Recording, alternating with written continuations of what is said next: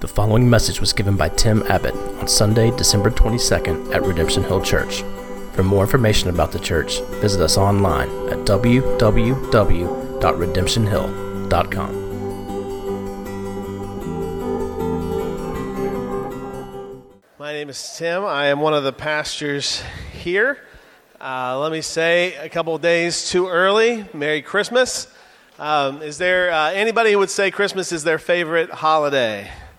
Yes, just like three of you. Okay, good. Well, it's good to know it's popular here. Uh, Christmas is my favorite holiday. Thanksgiving is my wife's. Christmas is my favorite holiday.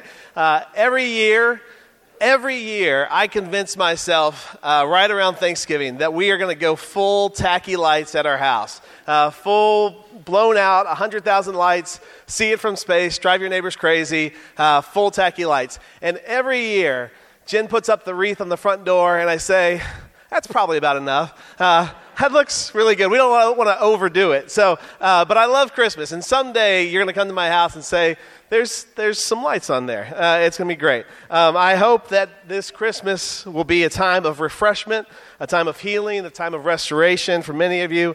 Um, I hope that you'll be able to join us this Christmas Eve at the 400, 400 West 32nd Street. We're going to be having our Christmas Eve service.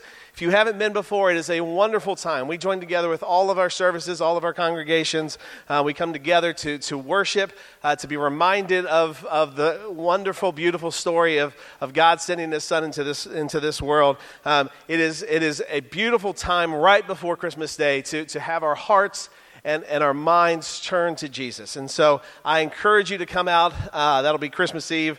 Um, I believe it's at 6 o'clock. I don't have anything in front of me, but it's in your bulletin, so please uh, come out and be a part of that. Um, that, that idea of focusing on Jesus, that has been our focus and our hope. That is always our hope and focus on Sunday mornings. But the past few weeks, especially during Advent, uh, we, have, we have been talking about the unexpected Christ.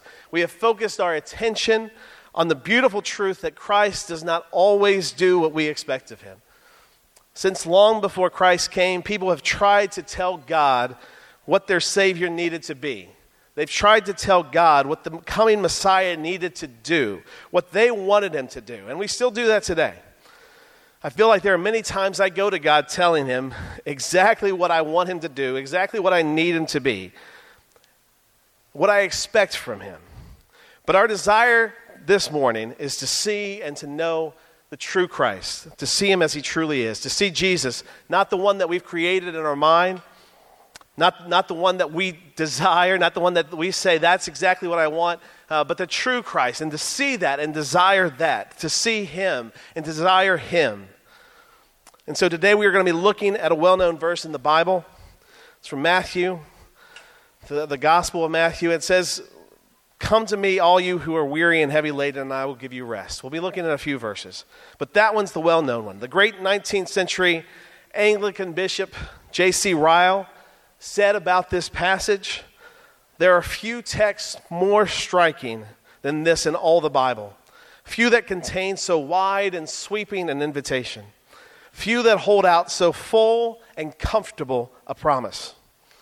It truly is a beautiful invitation. It truly is a wonderful reminder of who God is, who Christ is. But it is not what was expected of him. It wasn't what was expected of him then, and if we're honest, it's probably not what we expect from him now. He makes a call here for people to follow after him. He makes a call for those to be his disciples. He makes a call to those who are going to be a part of his family. He is building his family.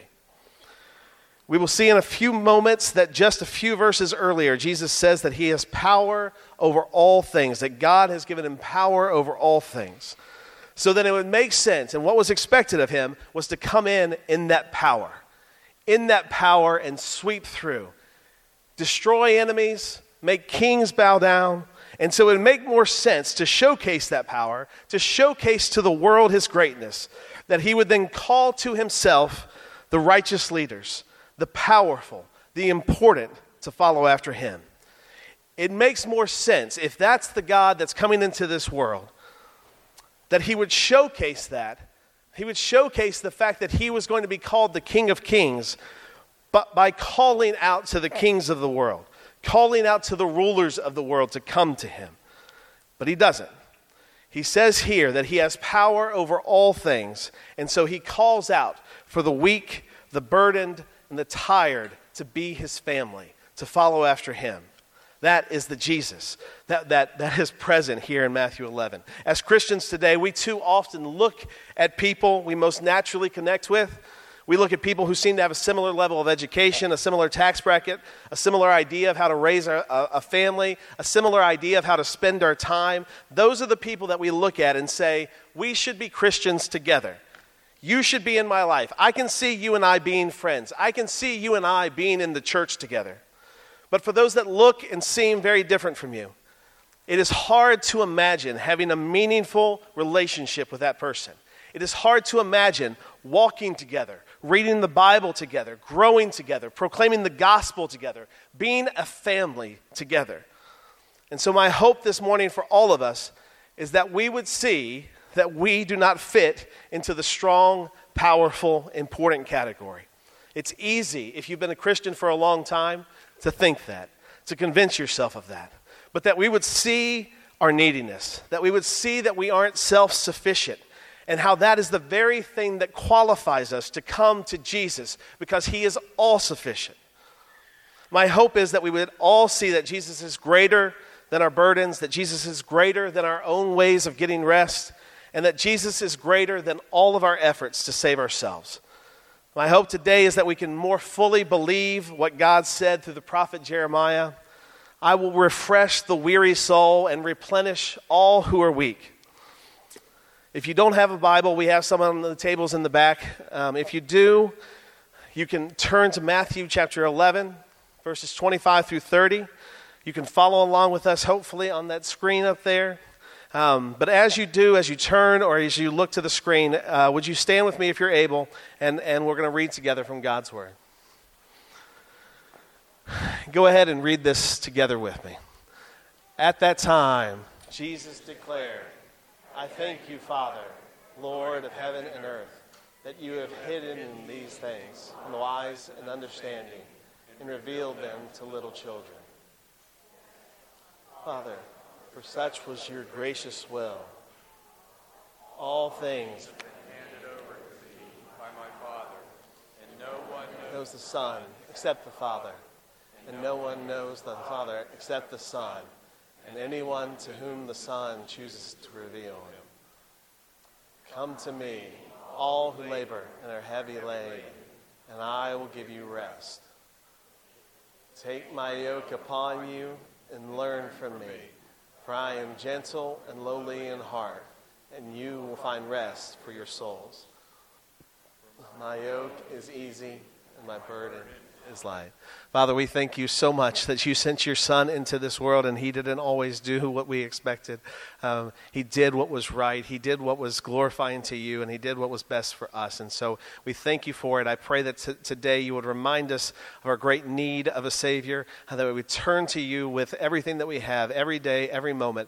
Uh, turn to you and, in great need and say, uh, you, you are all that I want, all that I need uh, for each and every day. And so I, I thank you for it, and we ask all these things in Jesus' name. Amen. Uh, you may be seated. Years ago, Jen and I had friends coming into town for a visit. This was a time where we really needed a break. We were excited uh, about having them in because we uh, truly, honestly, just needed a fun, encouraging trip. And so uh, I was building this trip up a lot in my head. I had been working what, I, what felt like nonstop. Uh, Jen and I have been going through a lot, and so um, I had done a lot of planning, a lot of work to make this possible. I was determined that this trip had to be fun. I was going to make it the most fun possible, whether anybody liked it or not. And so uh, we had planned to take our friends to New York City. They had never been, and New York is kind of our happy place. And so I had planned it all out, the entire trip. It was just going to be a couple of days. We had gotten our friends excited about this trip, and then we took off uh, for New York City. And so we're driving up there, and we get a little bit past Baltimore, and I get a call. Um, we have a friend that is watching our dog for us. We get a call from that friend, um, and he tells me that we didn't actually leave the key uh, to get into our house. And so, in my mind, uh, my first thought to my discredit was the dog will be fine for a few days. Um, but I, after Jen convinced me uh, somebody needed to get into the house and take care of the dog, um, I, I, basically told my friend, do whatever you have to do. Break in, call a locksmith, uh, whatever it's going to take. We're not stopping this trip, so just get into my house. Um, and so he, he, he does. He, he sets out to do that. And then an hour further, we're about an hour past, past Baltimore now, um, I get a call again from that friend. He tells me that the locksmith came to the house he cannot break into our house. He cannot get the lock open. Uh, it, is, it is impossible. Um, most of the time, that would be a comforting, secure thought. But right now, I'm just really, really getting mad. Um, and then he tells me, um, uh, just to let you know, your door is bent now, but we can't get in. Um, so everything is building up in, in, in my mind. At this point, I, everybody can tell I'm starting to get mad. This is starting to weigh on me. And so we stop at a gas station, uh, and I'm, I'm literally pacing back and forth in the parking lot of the gas station, trying to think of some way to get that key to him. I actually thought in my mind, can we go to a post office and send it back to him? And then I realized it'd take two days and we'd be back. And, and so it just wasn't going to work out. Um, so I'm pacing back and forth uh, in, in the middle of the parking lot um, and I'm trying to figure out some way that we're not going to end up going back to Virginia to let the dog out. And as I'm doing this, my friend, who we built this trip up for, uh, comes up to me and says, It's okay, man. We didn't really want to go to New York anyway. Um, now, now, just so you know what I was going through, we should have a picture of me at that exact moment um, right there. Um, that, that, is, that is an Instagram filter, but that is exactly what I look like. Um, this, was, this was no longer about the trip. I could still feel the literal flame shooting out of my head. Uh, this was about me proving to everyone we were all going to have fun. I was so desperate for a refreshing, fun time that I put all my hope into believing that I could provide the rest that I so desperately needed. The right trip with the right people and doing the right things would provide the rest that I was so desperate for. There are certainly better vacations and trips and ones that have gone better than that. But what I was trying to, to, to put together is something that most of us are seeking after. Most of us believe that rest is something that we can make happen, that we can provide for ourselves. I often ask myself and others this question What part of your life do you not need Jesus in? What part of your life do you not need Jesus to be a part of? Where in your life do you believe that even if Jesus had no part in your life, you'd still be fine? Your job, your marriage, specific relationships that are just come easy, whatever it is, most of us have something. And if we're honest, rest is one of those things we don't really think that we need Jesus for. Rest might be a time where we can kind of get back to thinking about Jesus. We don't actually need Jesus to be able to rest well. To be honest, rest is a hard word for me to understand. I don't really like the idea of rest. It sounds very unproductive. Um, rest is something that, that I feel like I can figure out on my own, though. We might not, might not have enough of it, but, but I know what I need. I know what I want. I know when, we, when I want it. And so we, we know what we desire from our rest. And we don't really need Jesus to provide that for us. And so, if that's true, if that's how we think, then we have to ask ourselves the question Is the rest that Jesus offers here the same rest that anyone in the world can get? That anyone can have? Is this rest that Jesus offers us as good as the rest that enough money can buy? Is something that Jesus is offering. Can it even compare to what we can come up with, what we can do on our own if we earn enough? Other than maybe taking our Bible and a new book with us on vacation, do we need Jesus for any part of our life, for any part of, of, of, our, of our rest? The truth is that apart from Christ, there is no real rest. There are only glimpses. And those glimpses are very short lived. And they, they create a cycle that we, we work and we work to get back to those glimpses. But in Jesus, there's a better, more satisfying, more lasting rest than anything that we can make happen on our own. So then, why do we need Jesus? Why do we need this rest? Jesus, here in verse 28, calls out to all those who, are, who labor and are heavy laden.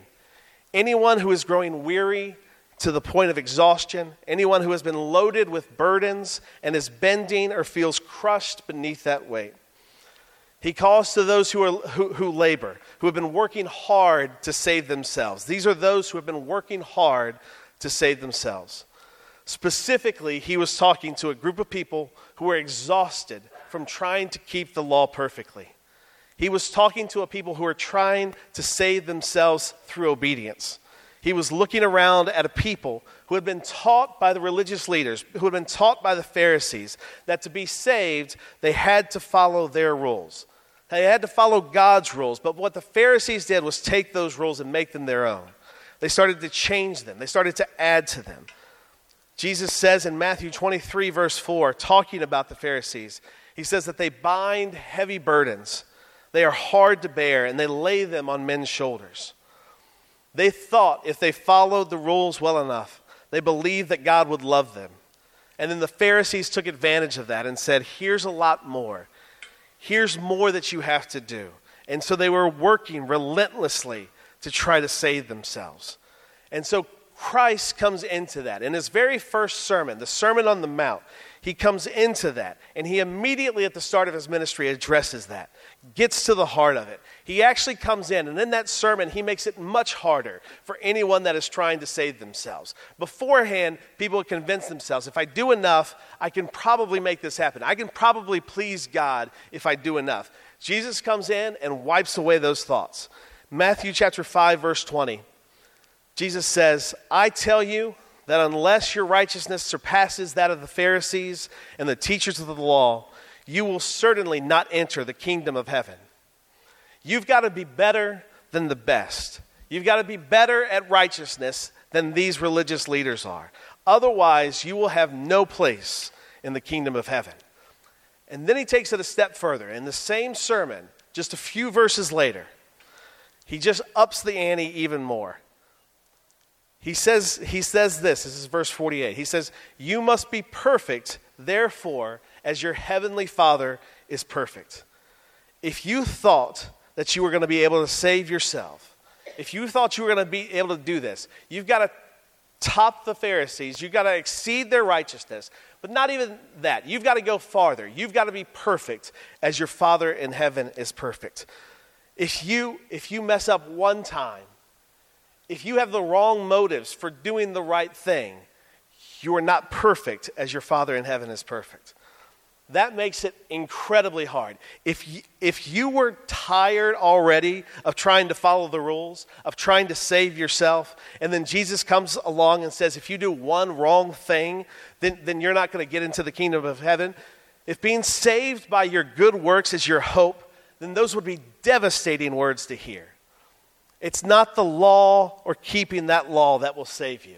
That's got to be devastating. If you had been working for years, if you had seen your life ahead of you and said, I'm going to keep on this track, it's got to be a devastating thing to hear. I've been working so hard and it's not going to save you. We are so prone, though, to try everything to save ourselves before we turn to Jesus, before we turn to actually see what He's calling us to. And so, for many of us, we've realized today we can't save ourselves by keeping the law. We're not good enough, we don't, we don't do it well enough. So, we turn to the things of this world to save ourselves. We, not, we might not put it into these words, but some of you believe that you will be saved, believe that you will have the life that you desire, believe that you will find the life that makes you meaningful and valuable and good. Once, once you get to that place in your career that impresses enough people, impresses your family, many of you believe that you will be saved once you find that perfect husband or wife. Once you finally have that perfect amount of really good kids, once you have that family that looks good enough to put on a Christmas card and send out. And many of you have felt the crushing weight of having those dreams and beliefs let you down. Your spouse has failed you and you feel lost. Your kids have failed you and you've realized they aren't a very good Savior. You've realized that you can't make your life exactly what you want it to be. You can't make your life what you believe it should be. And you are tired and you are weary of, of, of working so hard to try and get it. We are trying to save ourselves by convincing others that we matter, by convincing others that we're important. We live in a culture where there is a pervasive thought that busier is better, that busy equals righteousness. Our careers are longer.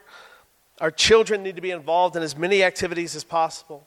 Your job, your neighborhood, your community, your friends, your family, your school, your church, every part of it you need to be involved in because we're working so hard to convince people that we matter. Not being busy equals not being interesting. And not being interesting means that we don't matter. We want to know and believe that we matter. And maybe even more importantly, we want others to know and believe that we matter. It doesn't take much to see this. Honestly, if you sit in any coffee shop long enough, there seems to be always someone talking intentionally too loud at a, at a table or on the phone, giving their list of accomplishments to a coffee house of complete strangers. It's easy to call them out. It's easy to look at that. It's easy to call somebody and start talking to them about it. We call it narcissism, we call it pride, but it really is just their way of trying to prove to themselves and others that they matter, that they are important.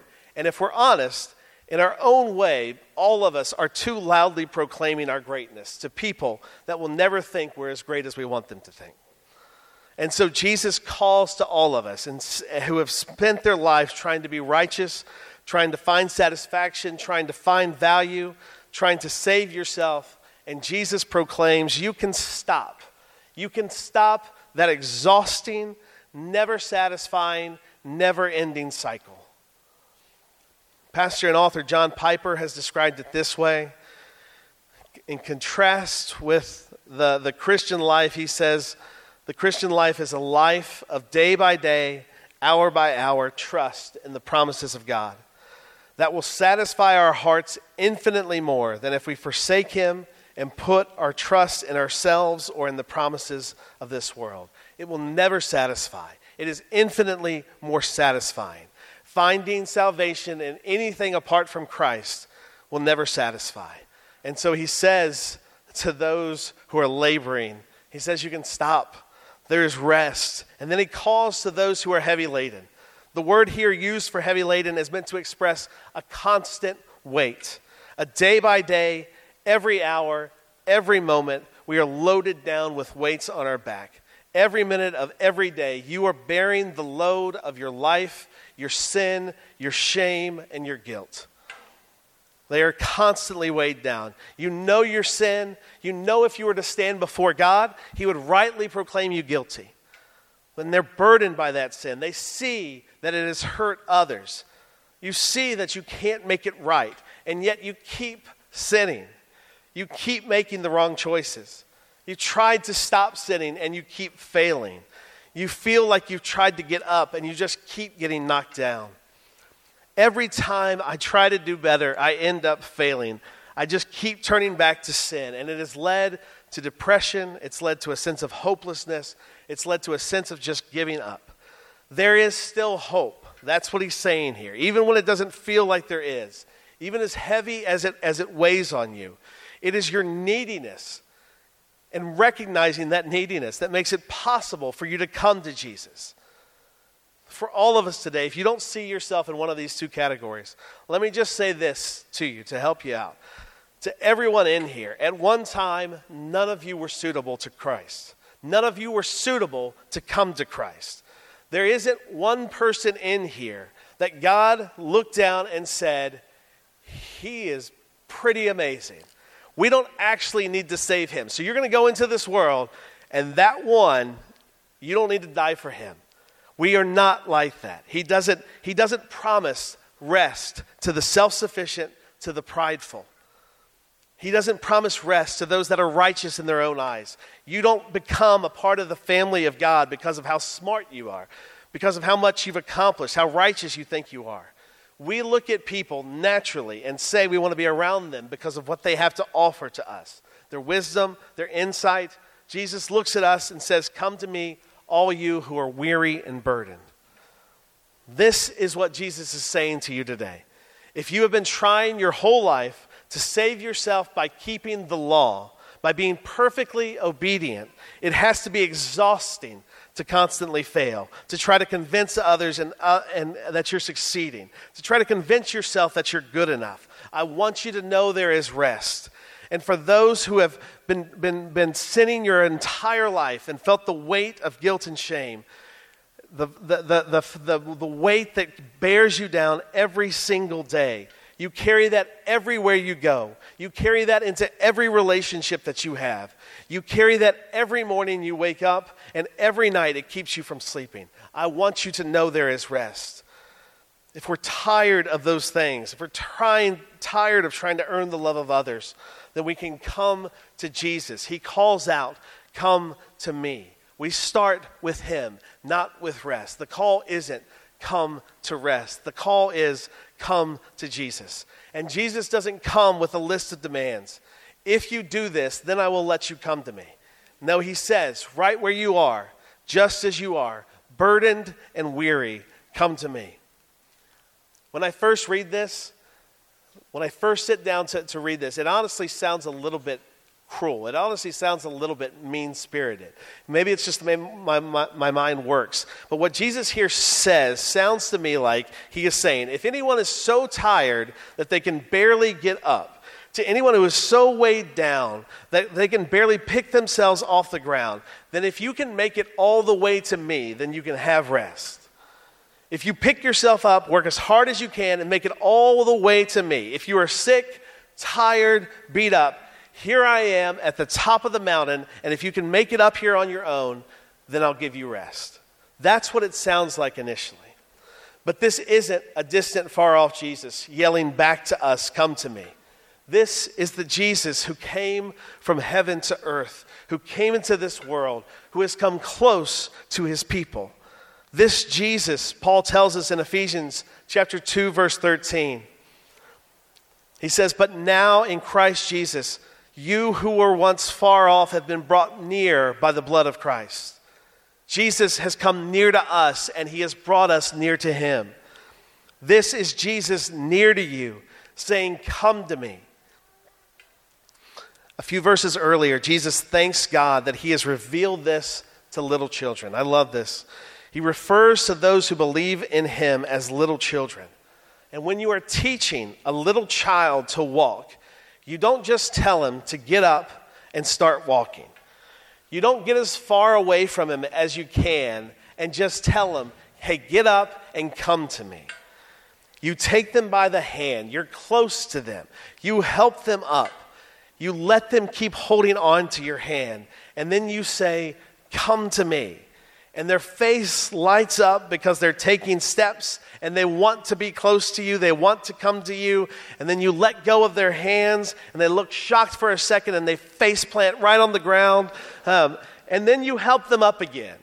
This is Jesus. Jesus has you, He cares for you, He wants you to come to Him. This is Jesus crouched down close to us saying, Come. Let go of these weights. Let go of this sin. Let go of your, your, your laboring. Be done with trying to save yourself. I'm right here, ready to take the weight of your sin. Just trust in me and believe in me that I'm here to save you. This, this beautiful invitation is to come to Jesus. It's easy to let rest be the focal point in this because we so desperately crave it, because we feel weary, we feel burdened. So that's the appealing part of this. We feel hopeless, and the promise of rest is so dear when you feel all that. But the invitation is to come to Jesus. Your greatest need right now is not rest. Even if you feel like it is, whatever you feel like it is, that's not it. Your greatest need right now isn't escape. Your great, greatest need right now isn't to stop working, to stop laboring. Your greatest need right now, today, tomorrow, every moment, every hour of every day, your greatest need is Jesus. And in Jesus, you will find rest for your soul. So come to Him, turn to Him. But remember that there isn't a moment when you think, what can I do apart from Jesus? What part of my life do I not need Jesus? There is no moment in any day where you are not in need of Jesus. And then he offers this beautiful, wonderful invitation that you will find rest for your soul. The intention of this word is not simply a break, it doesn't just mean to stop, it really means refreshment. If you have been bearing the weight of trying to save yourself for most of your life, you will need to stop that. But Jesus doesn't simply mean that he takes it off of you, that, that, that you'll stop doing. When he says you will find rest for your soul, he means you will be refreshed, you will find strength. Life will be breathed into you, restored to you, so that you don't just settle into stopping. It's easy to just think, I was doing this, I need to stop. But you don't just settle into stopping, but, but now you have the ability because life has been breathed into you, because you have been given refreshment. Now you have the ability to move forward, to learn, to grow, to live the way that you were intended to live, to walk in the way that you were intended to walk. It is easy for us to believe that this rest is something that is far off. Most of the time, when I think about rest, I think of eternal rest. I think that God has prepared a place for me. There's a mansion in the sky waiting, and I'm just going to chill out and do nothing in heaven for a million years, and it's going to be awesome. Um, that's how I think about rest most of the time. It's easy to convince ourselves we will never have that in this world. But this is not spoken of in future tense. When Jesus said, Come to me, and I will give them rest, and you will find rest for your souls. He is talking about the present. You can have this rest now, and you can have it no matter what your days and weeks look like. You can have this rest in the midst of chaos, in the midst of busyness, in the midst of people letting you down, in the midst of difficulty. There's a rest that only Jesus can provide. You can have this rest even in the midst of grief and suffering, hurting. There's a rest that only Jesus can provide, and that rest will stretch out into eternity. There are so many things that threaten to steal our rest our sin, our worries, our cares, our past failures, but those are the very things that He came to bring us rest from.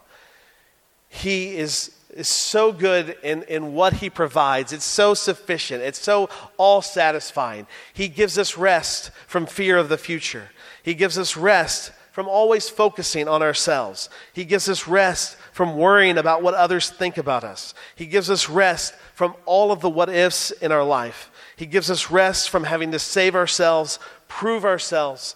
He gives us rest from the power of sin. He gives us rest from the guilt and shame caused by sin. That is the rest that He gives us. He gives us that rest, but not a rest where we simply just stop, where we just stop working. And that's why in verse 29, we are told, Take my yoke upon you and learn from me. The pinnacle of rest for most of us in this life is getting to that point in life where we don't do anything. We work hard most of our lives so that we can do whatever we want with the rest of our time. We can do whatever we want with the rest of our lives. But the rest that Jesus is calling us to is something that stays with us whether we are working or not. It is a rest from carrying the burdens of earning our salvation. It is a rest from feeling like the salvation of the world is resting on our shoulders. The problem isn't doing, the problem isn't busyness. Jesus was busy. Working hard is not the problem. This isn't a call to stop working. This isn't a call to stop serving on Sunday mornings. This isn't a call to serve others less, care for others less, love others less.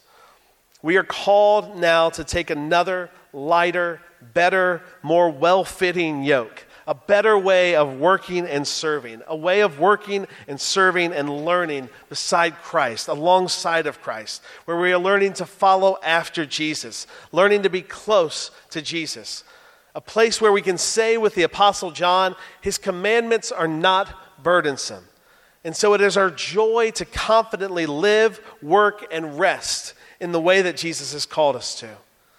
When we take his yoke, then we learn to work in a way that continues to rest in his perfect work. We learn to rest in his grace. We get to we learn to rest in his word. And so now we can in freedom, in freedom from all of those things, learn from him. We can learn from the one who is gentle and humble in heart. We can learn to serve, work, love in the way that He wants us to because He is gentle and humble in heart.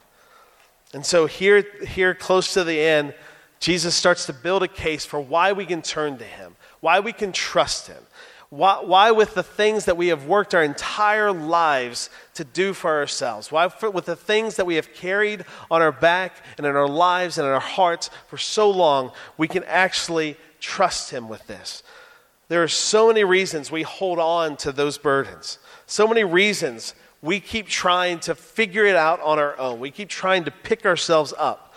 Even when we feel tired, defeated, we still try to just figure it out on our own. We can't just turn it over easily. And it is only trust, believing that, that the thing that's going to take that from you actually cares about you, actually loves you, actually is going to do what, what, what, what he says he's going to do. It is only trusting in Christ that can get us to start to release our tight grip that we have on the things that just weighs us down. Jesus knows that we will hold too tightly onto things that will lead to our destruction.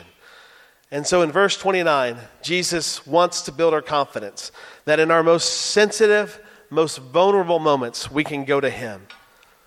When you actually come to the moment where you admit and confess that your best plans have failed, that all of your attempts have fallen short, it hurts.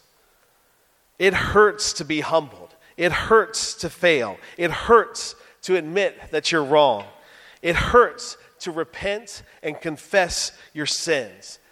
It can be absolutely humiliating to admit to others that, that, that you're weak, that you're needy. It can be humiliating to admit to others that you're not actually as good as you've tried to make yourself look. And so Jesus proclaims in verse 29 I am gentle and humble in heart. I know this is going to be a loss for you. Even though this is something that has weighed you down, something that you have hated at times, you've still made this a part of who you are. This has become a part of your identity. This has become a part of what you're going to do. You've taken pride in parts of these things, in trying to save yourself, in convincing others that you can do so much. This is going to hurt. So I want you to know I am gentle and humble in heart It can be devastating to admit that we're needy. And so we need to believe and trust that Jesus will be gentle and that he is humble. Back in verse 25, where we started reading, it says this At that time, Jesus declared, I thank you, Father, Lord of heaven and earth, that you have hidden these things from the wise and understanding and revealed them to little children. Yes, Father, for such was your gracious will for those who come to Jesus, we are not described as wise and understanding. But for most of us, we would prefer the label wise and understanding over somebody calling us little children.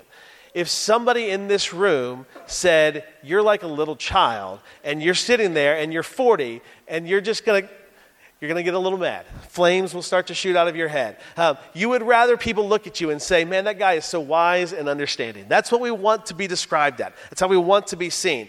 And so, Jesus here making this description probably isn't sitting that well with people around them. They would rather be seen as wise and understanding, not described as little children. We are described as little children. And so, when he says he is gentle and humble, he is describing the way he is with those who come to him, the way he is with those little children. When Jesus is saying here that, that, that no one that is wise and understanding will inherit the kingdom of God, the reason is they won't come to me because they have no need. They believe that they are sufficient in themselves. But in God's grace, these things have been revealed to people that are described as little children, completely needy, completely dependent. And, and, and this is going to take, this is going to need someone to be gentle and humble with them. This is a humbling statement. My son Abraham, when he first got into kindergarten, uh, he, was, he was five, as most are. And for the first couple of weeks um, of school, he came home and I would pick him up. He would come home from school and he would have a different version of this every day. Did you know that my friend John was a black belt in karate? Say, no, I didn't know that. Did John tell you that? Yes. Um, next day, did you know that my friend once kicked a soccer ball over two houses? John sounds pretty impressive. Next day, did you know that John has a jetpack in his backpack that he won't let anybody see? At this point, I'm really starting to question John. Um, the next day, did you know John can pick up his dad over his head and throw him? At first, I would just say, I didn't know that. But by the time he told me he could pick his dad up over his head, for some reason, I decided I'm drawing the line in the sand. And so in the car, I, I said, No, he can't. to which Abraham very genuinely uh, replied, Yes, he can. He can pick his dad up over his head. And so in the car that day, I very maturely decided I'm not letting this go. I'm winning this. Abraham, there's no way that John can pick his dad up. It's not possible. He's not strong enough. And now my son starts to cry. Uh, and so, with tears welling up in his eyes, he says, John told me that he picked his dad up over his head and threw him across the yard, and he wouldn't lie to me. Now, those flames are starting to shoot out of my head again, and I'm in a yelling match with a crying five year old about the strength of his five year old friend. It's not my finest moment. And so, I pull out the I'm your dad, and I know more than any five year old friends that, that, that you have. And if you say another word, you're going to your room when you get home for the rest of the night. It's not a great moment. I was neither humble nor gentle. Um, but in that, here's the beautiful thing there's something right about the trust and belief that Abraham showed there. It was just put in the wrong place. John is probably not a good savior. Um, Jesus says that he has been revealed to little children. He said, if we have the faith of a little child, here's what that means. When you trust and believe that way in God, then you can say, Jesus said it. I don't completely understand it, but I trust in him. I don't know what my life will look like if I let go of these things, but Jesus said that he will provide rest. And so I trust in him. I believe in him. When you trust Jesus that way, then you know that when he says, Come to me and I will give you rest, you don't have to have all the answers. You don't have to know exactly what that's going to look like. You just know that there is nowhere else that you could go that would give you what you so desperately long for. There is nowhere else in this world that can actually provide what He can provide. That is the heart of a little child. We will say with the Apostle Peter from John chapter 6, verse 68 Lord, who will we go to? Who are we going to turn to? You have the words of eternal life. You have life. We don't need to look for it anywhere else. When you come to Him, he reminds you that it's a good thing to trust in Him like a little child. It is our pride and our self sufficiency that keeps us in our sin. It is our pride and self sufficiency that keeps us from turning to Christ. In any part of our life, it is our own belief in, our, in ourselves and our lack of trust in Christ that keeps us from turning to Him. And when you trust in Him like a child, He promises a gentle and humble Savior.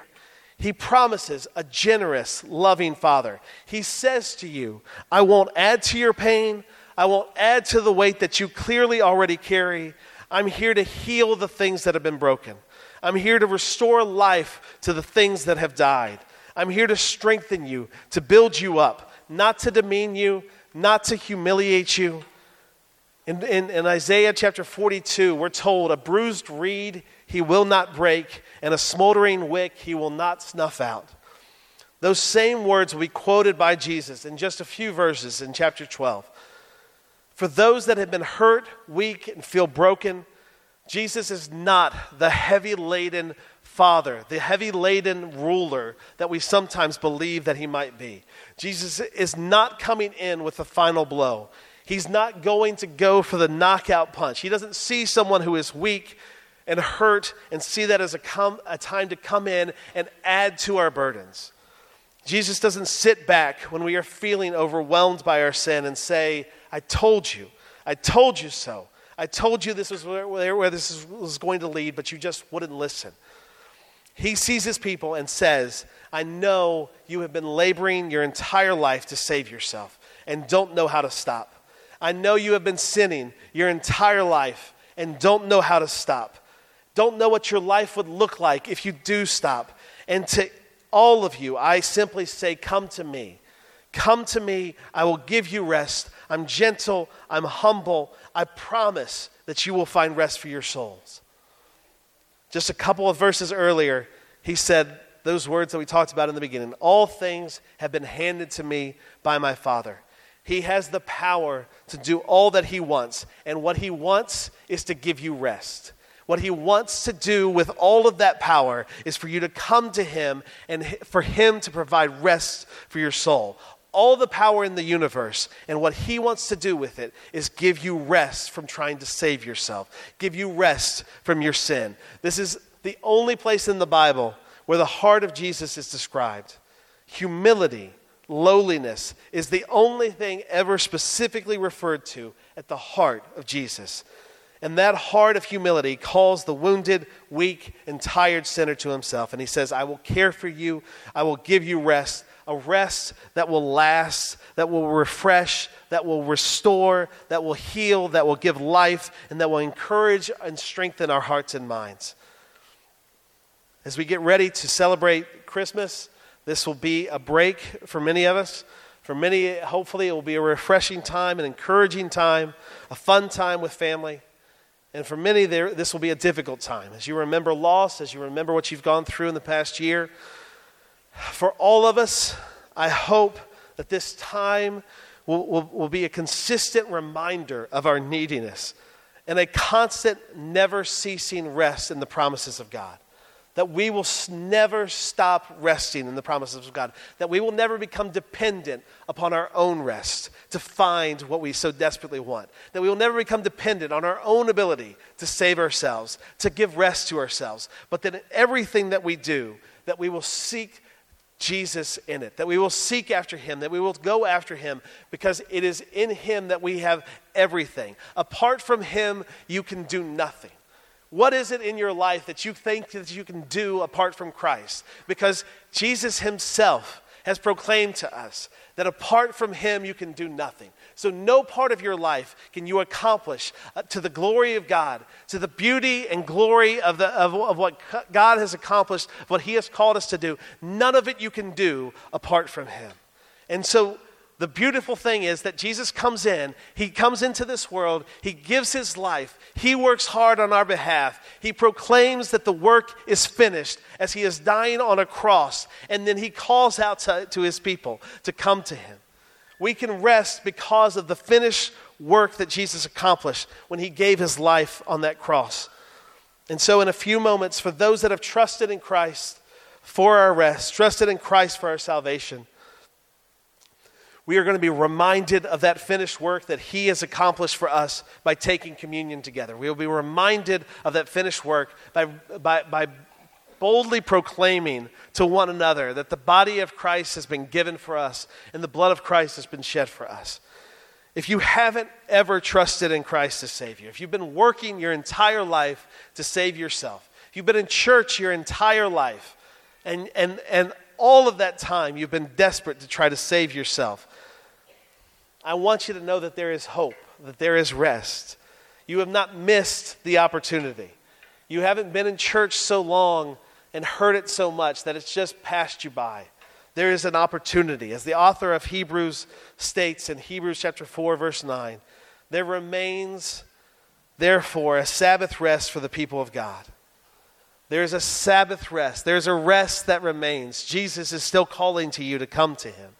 It would be easy to say there might be rest for good Christians, there might be rest for better people, but not for me.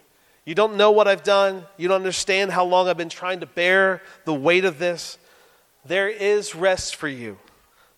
In fact, everything that you've been doing is what qualifies you to come to Jesus. Jesus has come to you, now come to him. Trust in him, believe in him. Just a few verses earlier in Hebrews, we're told we who have believed enter that rest. So if you believe, if you believe that you can't save yourself, if you believe that you've been trying in vain to get this weight off of you, and you believe that Jesus means what he says and can accomplish what he says, has died and given his life for you and has come back to life, has been resurrected so that we can know him, then there is still hope. The fact that you failed, the fact that you've resisted, that you've tried everything else doesn't disqualify you. come to Jesus, trust and believe in, and rest in Jesus. Take this time. If you haven't in that time trusted in Him as Savior, take this time to consider Jesus, to consider what it would be to come to Him. It is only in Him that we, that we can rest. If there is no Jesus, then to be honest, we should spend every single moment of our lives trying to prove that we have worth. If there is no Jesus, if he cannot provide the rest that he, he says he can, then we should try our hardest to convince the world that we have value. We should do everything we can to convince everybody that they should see us as important. We should do everything that we can to save ourselves. But the good news today is that Christ came into this world to save sinners, and he accomplished that. It's not something that, that we're looking back on and saying, I wonder if that's going to work out. It is finished, it is accomplished, he has done it. He has saved his people, and we can rest and trust in that. So, for those who haven't trusted in Christ, take time to consider Jesus. Take time to consider your own efforts, and hear Jesus saying today, Come to me. We would love to talk to you about it. Talk to one of the pastors, talk to someone around you. And for those that have believed and trusted in Christ, we invite you to be reminded that Christ is your rest. As you enter into a time of rest, know that it is Christ alone that can provide the rest that you need, to have confidence in the work that He has finished. And you, and you will take that bread that represents His body and you will dip it into that juice that represents His blood, and you will remember His work on behalf and for you. The burden of sin is lifted. The burden of saving ourselves is lifted. The weight of sin and shame is lifted because Jesus came into this world and con- conquered the power of sin and death. So it has no hold on you. There is rest for your souls. Father, thank you for what you've done. Thank you for sending your son into this world. Thank you for giving all things into his hand. And thank you for the gentle, humble Savior that he is. I pray today that, that as, as we look ahead at days off and time with family, as we think ahead to, to fun times, that we would turn to you in every moment of every day, confessing our need knowing that we need you and that we would see you as all sufficient. That we would see you as being able to accomplish everything in our life. That we can see ourselves as being able to do nothing apart from you. But in you, you bring us to life. You, you, you, you, put, you, put us on a path where we can follow after you, and we thank you for it. I, I, I pray today that this will be a time of encouragement and refreshment for many. We thank you for it all, and we ask these things in Jesus' name. Amen. You've been listening to a message by Tim Abbott given at Redemption Hill Church in Richmond, Virginia. For more information on the church and to hear other messages, please visit us online at www.redemptionhill.com.